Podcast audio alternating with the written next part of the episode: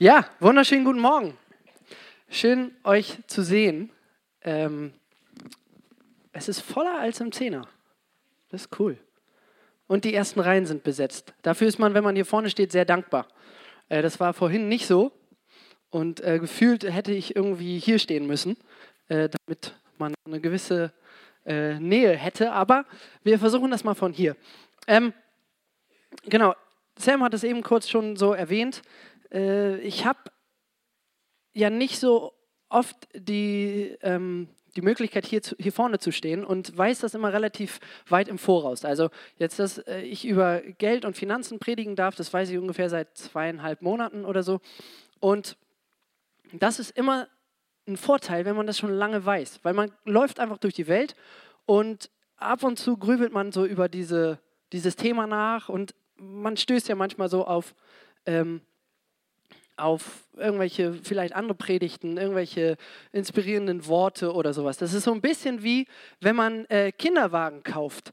Das ist ja ein Thema, das, ähm, das tangiert einen selten äh, und auch eine ganze lange Zeit gar nicht.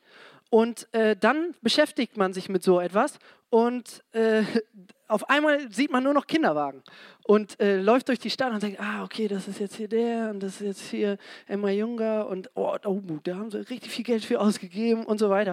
Und äh, das ist halt äh, ganz cool, wenn man die Möglichkeit hat, länger über so ein Thema nachzudenken. So, und äh, so war es auch bei mir. Und ich hatte schon mir das so alles so überlegt und ähm, ja, predige ich über die Speisung der 5000. So, habe es auch schon im Kreativteam erzählt und so weiter. Und es steht auch in euren Infoblättern. Aber es gab sich zu einer Zeit, am Freitagabend, es war halb sechs, ich war fertig mit der Predigt. Äh, ich saß im Büro und kam so ein bisschen ins Grübeln. Kai war auch da, wir haben da so eine Bürogemeinschaft. Und dann fragte ich ihn, ey, sag mal, so und so und so und so und so, habe ich mir das vorgestellt. Ähm,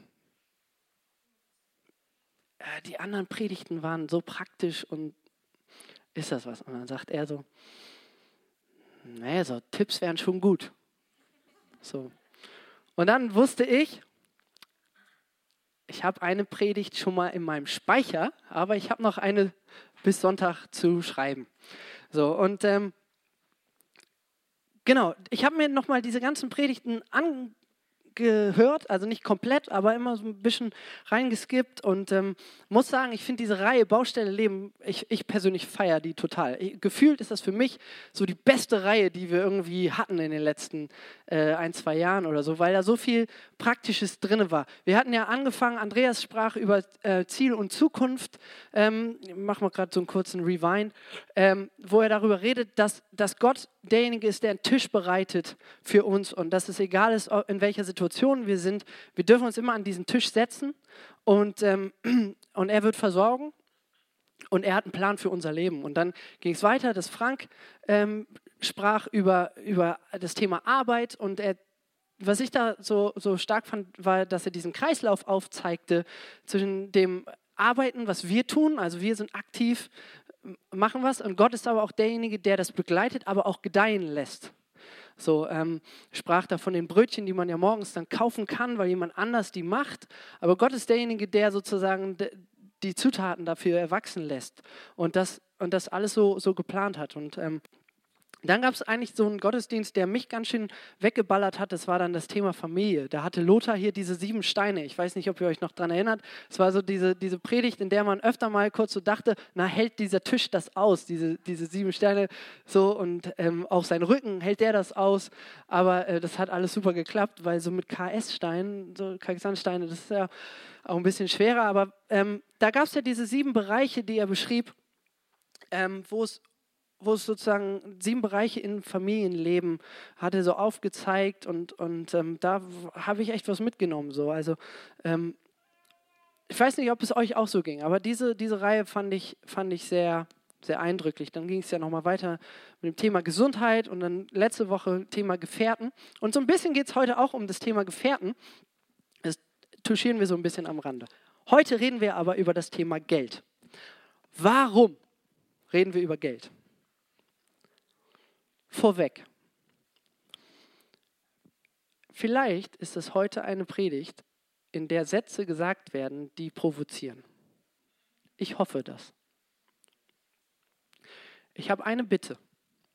Wenn es jetzt etwas gibt, was ihr in den nächsten 25 Minuten, ich gebe mir Mühe, hört, dann, und das, das regt euch auf, dann regt euch drüber auf.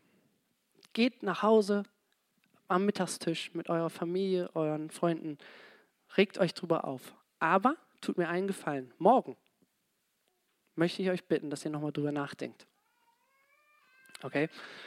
Das prüft, was ich, was ich sage. Ähm, warum reden wir über Geld? Die Antwort ist ganz, ganz einfach, weil Jesus ganz viel über Geld gesagt hat. Meine Frage am Anfang, wie viel glaubt ihr, hat Jesus über Geld geredet? Also wenn wir jetzt hier eine Waagschale haben, hier die eine, hier die andere, und wir tun jetzt mal, nehmen wir mal das, was Jesus gesagt hat über den Himmel. Es gibt noch so viele Themen, was er gesagt hat über Erlösung. Und nehmen wir noch was Drittes, nehmen wir zum Beispiel das, was er gesagt hat über die Hölle. Wenn wir das alles mal zusammentun, auf die Waagschale tun, und hier tun wir mal das hin, was er über das Geld gesagt hat. Welche Seite würdet ihr denken gewinnt? Also mal, mal kurz jetzt äh, Hände hoch. Ähm, wer sagt, Himmel, Hölle, Errettung war das, worüber er mehr geredet hat?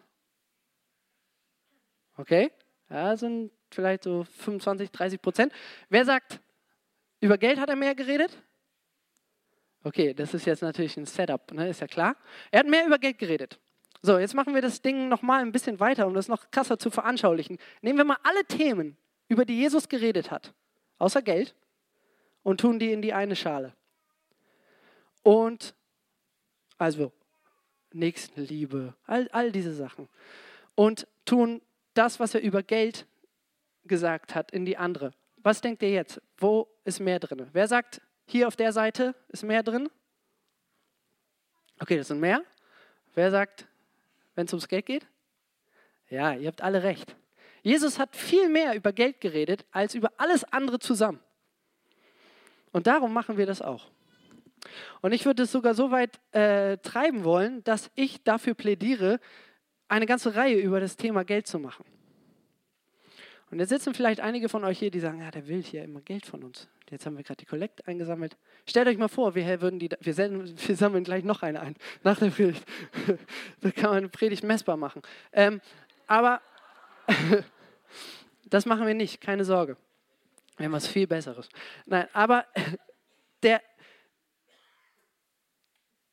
der Punkt ist ja jetzt, man sitzt hier und denkt, der will was von mir. Aber das ist es nicht. Wenn wir uns das angucken, was Jesus in der Bibel sagt über Geld, dann geht es nicht darum, was ich oder was Gemeinde jetzt von euch will, wenn man das jetzt mal so aufteilt, sondern dann geht es darum, was wir für euch wollen. Okay? Das ist ein ganz wichtiger Punkt. Okay? Es geht nicht darum, jetzt hier um Geld zu fragen. So. Ähm, und wir, wir tauchen mal direkt ein. Ich habe zwei Bibelverse und eine Geschichte mitgebracht. Es ist nicht die Speisung der 5000, das äh, wissen wir ja jetzt. Ähm, und, und zwar schauen wir mal kurz rein in das, was Jesus gesagt hat über Geld. Er hat ja ganz viel gesagt, aber so ein paar kleine Spots. Einmal Matthäus 6, 21.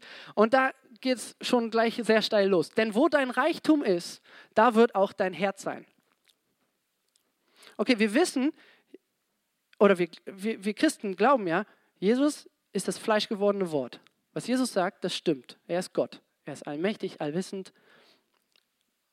Und er sagt, das ist ja eine Feststellung, das ist ja nicht eine Empfehlung. Ne? Er sagt, da wo dein Reichtum ist, da, auch, da, da wird auch dein Herz sein. Das heißt, das, da wo du dich finanziell mit fokussierst, wo du deine Ressourcen reingibst, da ist auch dein Herz. Man könnte jetzt also mal den Kontoauszug anschauen und gucken. Wo ist dein Fokus? So.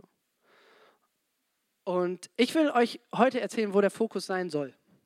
Okay. Noch eine zweite ähm, Bibelstelle, und zwar in Lukas 16, Vers 13, lesen wir, ein Diener kann nicht für zwei Herren arbeiten. Er wird dem einen ergeben sein und den anderen abweisen. Für den einen wird er sich ganz einsetzen und den anderen wird er verachten. Und jetzt, Ihr könnt nicht Gott dienen und zugleich dem Mammon. Früher habe ich immer Mammut oder sowas gelesen. Mammon, was ist Mammon? Mammon, wenn wir in den, in den Urtext gucken und äh, sozusagen uns anschauen, wo das, dieser, dieses Wort verwendet wird, dann geht es um Besitz, um Reichtum, um Geld. Das sind so die, die, die Begriffe, die in, diesen, äh, in dieses Wort Mammon reinpassen. Okay? Und, die, und Jesus sagt, du kannst nicht Gott dienen und dem Mammon. Er sagt entweder oder. Und er sagt das, weil er weiß, dass das der größte Gegner ist. Jetzt könnte man ja wieder sagen, ja Philipp, ne, du willst ja nur Geld ne, für die Gemeinde und so. Nee, nee. Der Punkt, warum das so wichtig ist zu verstehen, ist, Gott möchte nicht, dass uns, jetzt kommt der Hammer, Besitz besitzt. Okay? Gott möchte nicht, dass uns Besitz besitzt. Ich fand das stärker. okay, gut. Ähm, aber es, ich, ich hoffe, der Punkt kommt rüber. Also es geht, es geht sozusagen um Freiheit. Es geht um finanzielle Freiheit. Uh. Gott möchte, dass ihr finanziell frei seid.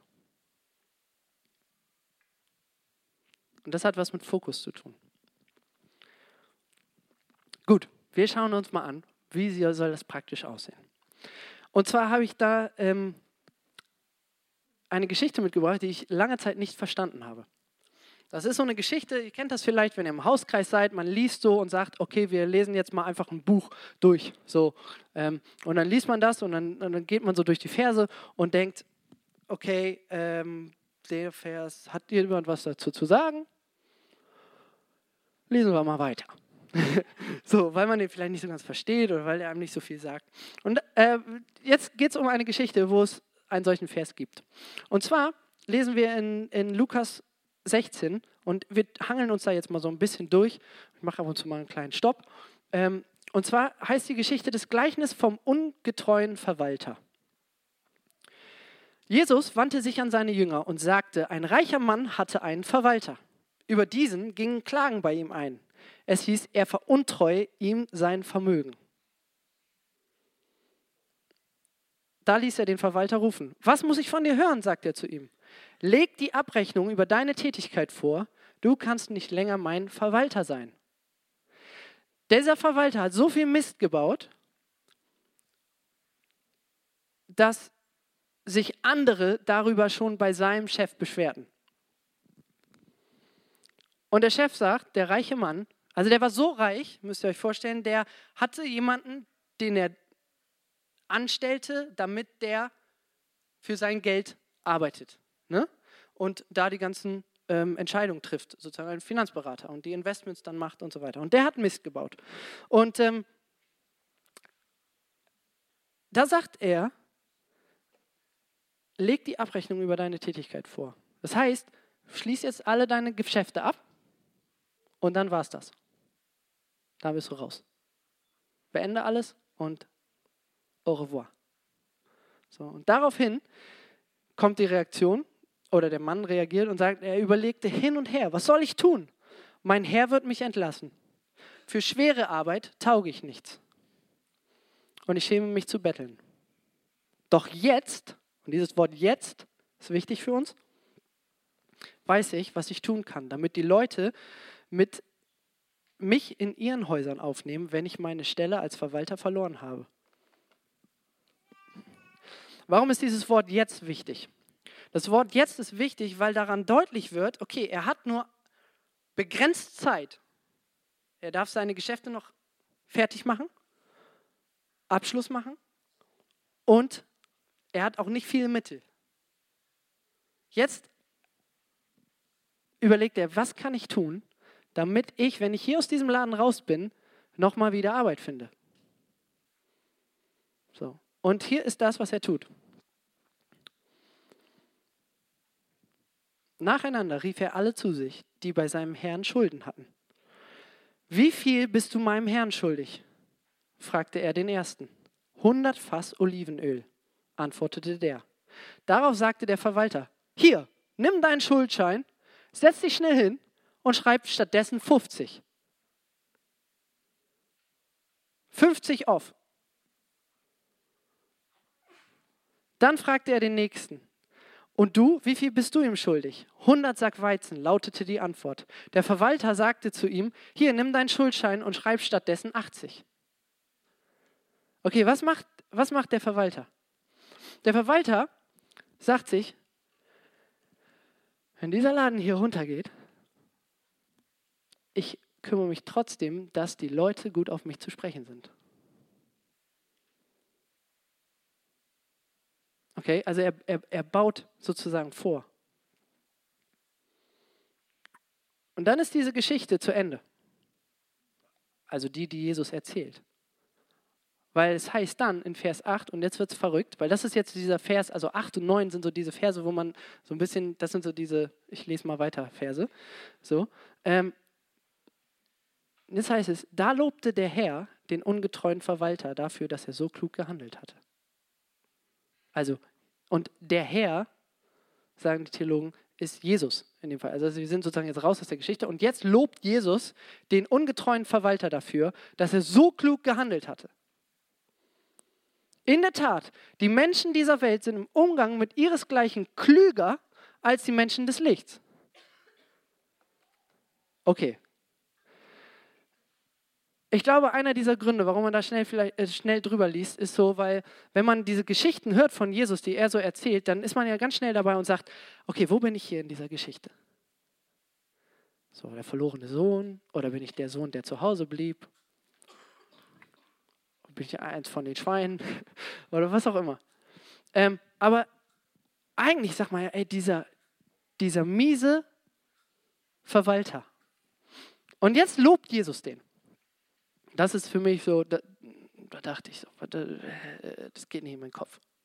So, der hat das doch mega, mega dreist, was er macht. Und Jesus sagt, dieser ist klug. Manche Übersetzungen sagen gewieft, ausgebufft, smart. So. Und dann sagt er, in der Tat, die Menschen dieser Welt sind im Umgang mit ihresgleichen klüger als die Menschen des Lichts. Also er sagt, praktisch, dass die Menschen, die Christen, die, die sich als Nachfolger Jesus, also die sich Nachfolger Jesus nennen, dass die dümmer sind, sich nicht so gut anstellen, wie die aus der Welt. Also die, die ihm nicht nachfolgen. Und dann geht es weiter in Vers 9. Darum sage ich euch, macht euch Freunde, macht euch Gefährten mit dem Mammon, an dem so viel Unrecht haftet, damit ihr, wenn es keinen Mammon mehr gibt, in die ewigen Wohnungen aufgenommen werdet. Okay, also wir sollen uns mit dem Geld, mit den Mitteln, die wir haben, mit den Ressourcen, mit der Zeit, mit, dem, mit den Finanzen, mit unseren Gaben, sollen wir uns Freunde machen dass wenn es den Mammon nicht mehr gibt, also wenn sozusagen Ende ist, wenn wir sterben, dass wir dann in den ewigen Wohnungen aufgenommen werden. Die ewigen Wohnungen, das ist der Himmel. Okay? Und dieses Wort aufgenommen, ähm, da habe ich, mal, hab, hab ich mal so ein bisschen Konkordanzen gelesen und dann mal ein bisschen die Urtexte geguckt und dann, ich kann das zwar nicht alles, so diese ganzen Sprachen, aber ich kann ja natürlich erkennen, welche Symbole sind das und wo tauchen die nochmal wieder auf in der Bibel. Ne? Und dieses Aufnehmen wird dann verwendet, wenn man jemanden willkommen heißt, den man kennt. Also, wenn du jetzt neu hier bist, sorry, schon, schon, schon wieder du, dann hat dich irgendjemand, hat dich irgendjemand willkommen geheißen. So, den kennst du noch, kennst du wahrscheinlich noch nicht. So, und das wäre auch eine Art und Weise, jemanden willkommen zu heißen. Aber hier bei diesem Aufnehmen geht es darum, dass dich jemand aufnimmt oder jemand dir Hallo sagt, jemand dich begrüßt, jemand dich umarmt, den du schon kennst, zu dem du eine Beziehung hast. Das heißt, ähm, Jesus sagt, wir sollen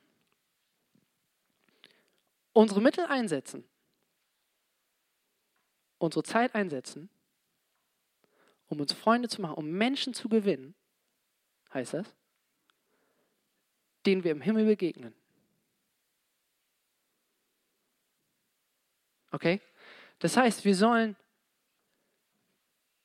wenig Mittel, wenig Zeit, vielleicht auch viel Mittel und viel Zeit einsetzen. Und das Interessante ist, dass er ja sagt, die sind sogar klüger, die, die aus der Welt sind, also die Nichtgläubigen. Und da bin ich Mark Görler sehr dankbar für diesen Vorhang, den er hier stehen lassen hat, weil das erklärt dieses Bild so ein bisschen. Menschen, die sagen, äh, ich, ich gehe mit Jesus, haben eine andere Perspektive als Menschen, die sagen, ich gehe nicht mit Jesus. Weil die Bibel sagt, dass es nach dem Tod weitergeht. Und die Menschen, die sagen, ich will dir vertrauen, Jesus, du bist mein, mein Gott, du bist mein Retter, die kommen in den Himmel. Und die Menschen, die Jesus nicht kennen, die gucken auf ihr Leben bis zu diesem Vorhang. Da ist dann Ende.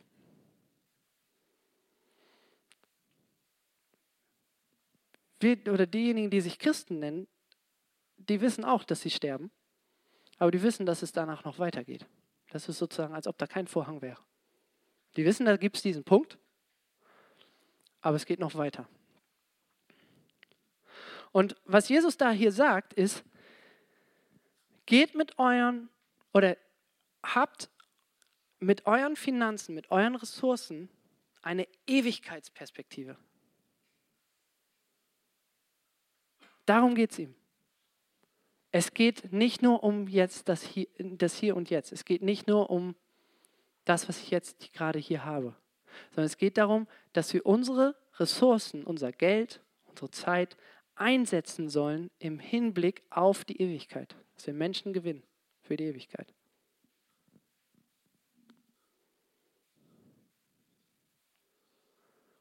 Wie kann das aussehen? Mal ein paar Beispiele. Ich habe vorhin gesagt, dass es um Fokus geht. Eine Möglichkeit zum Beispiel zu sagen, Geld soll nicht mein Fokus sein, sondern Gott soll mein Fokus sein, ist zu sagen, den Zehnten, den ich habe von dem, was ich verdiene, den ersten Zehnten, den gebe ich ab. Könnt ihr euch das so vorstellen, so drei Töpfe. Topf Nummer eins ist geben. Topf Nummer zwei ist sparen. Topf Nummer drei ist leben.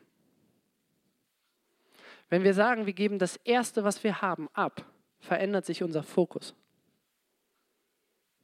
Mal ein Beispiel. Anderes Beispiel ist, magst du die mal durchgeben?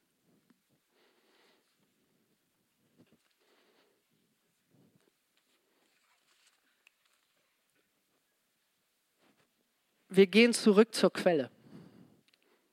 Okay, wir feiern in zwei Wochen Erntedank. Vielleicht war dein Jahr super und du hattest mega Grund zu danken. Vielleicht war dein Jahr scheiße und es gibt trotzdem Grund zu danken. Dann wäre zum Beispiel dieser Umschlag eine Möglichkeit, das zu äußern.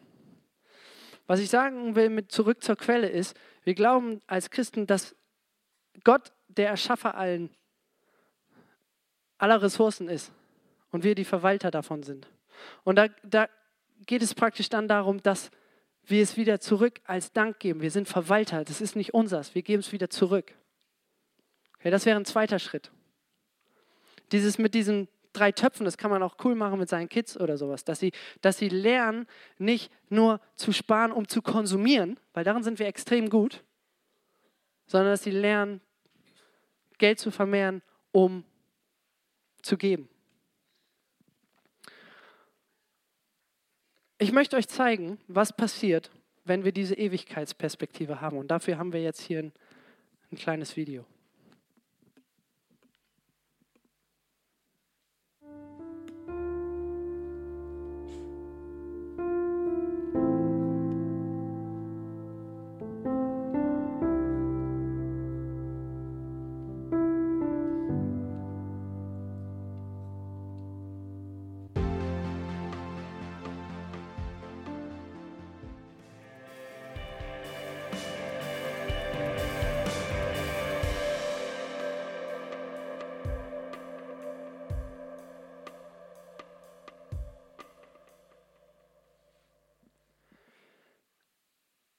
Die Namen, die ihr gerade gesehen habt, waren Namen von Jugendlichen, die hier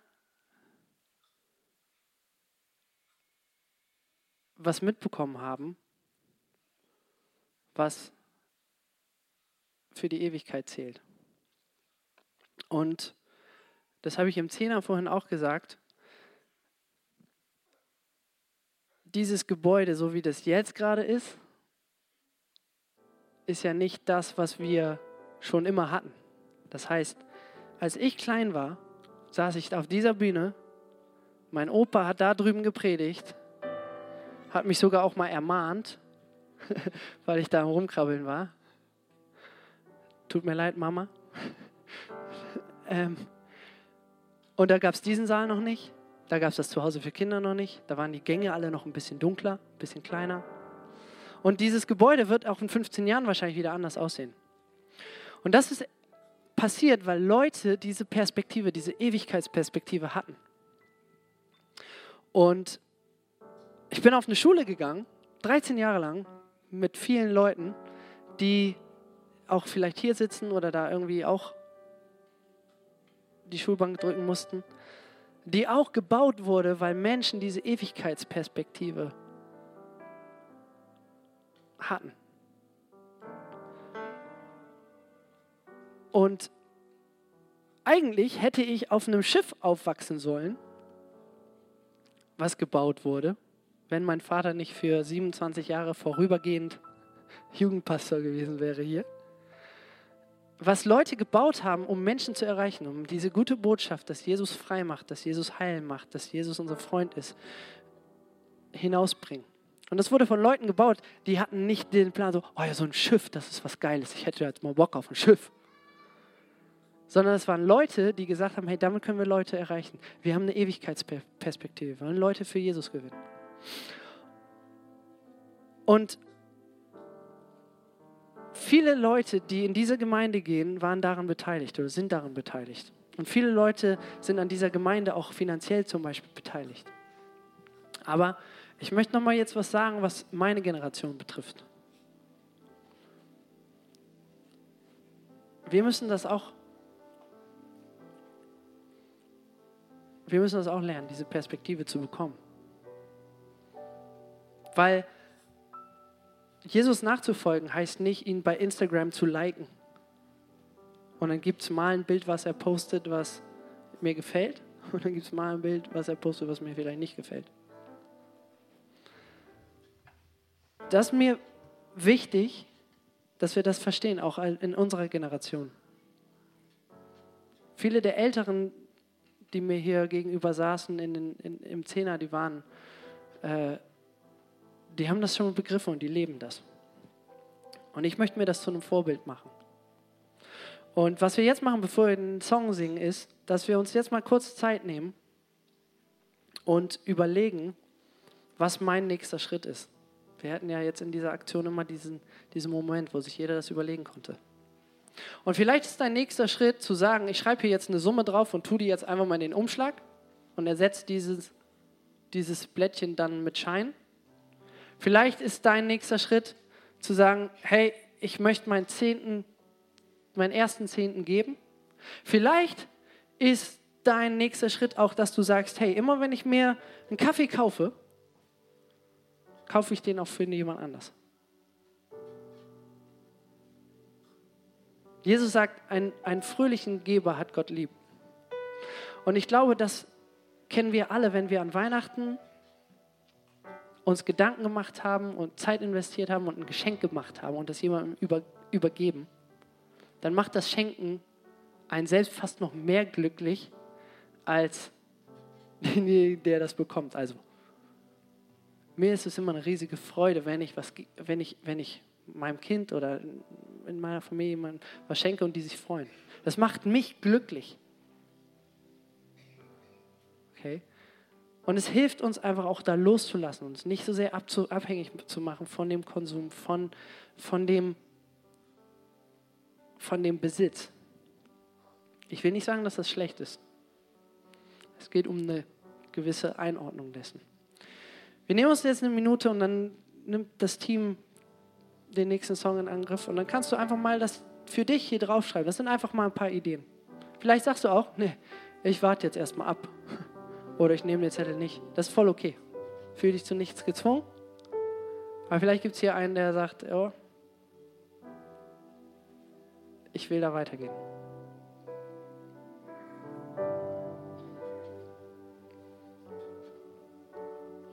Ihr müsstet diese Zettel und einen Stift bei euch auf dem Platz haben.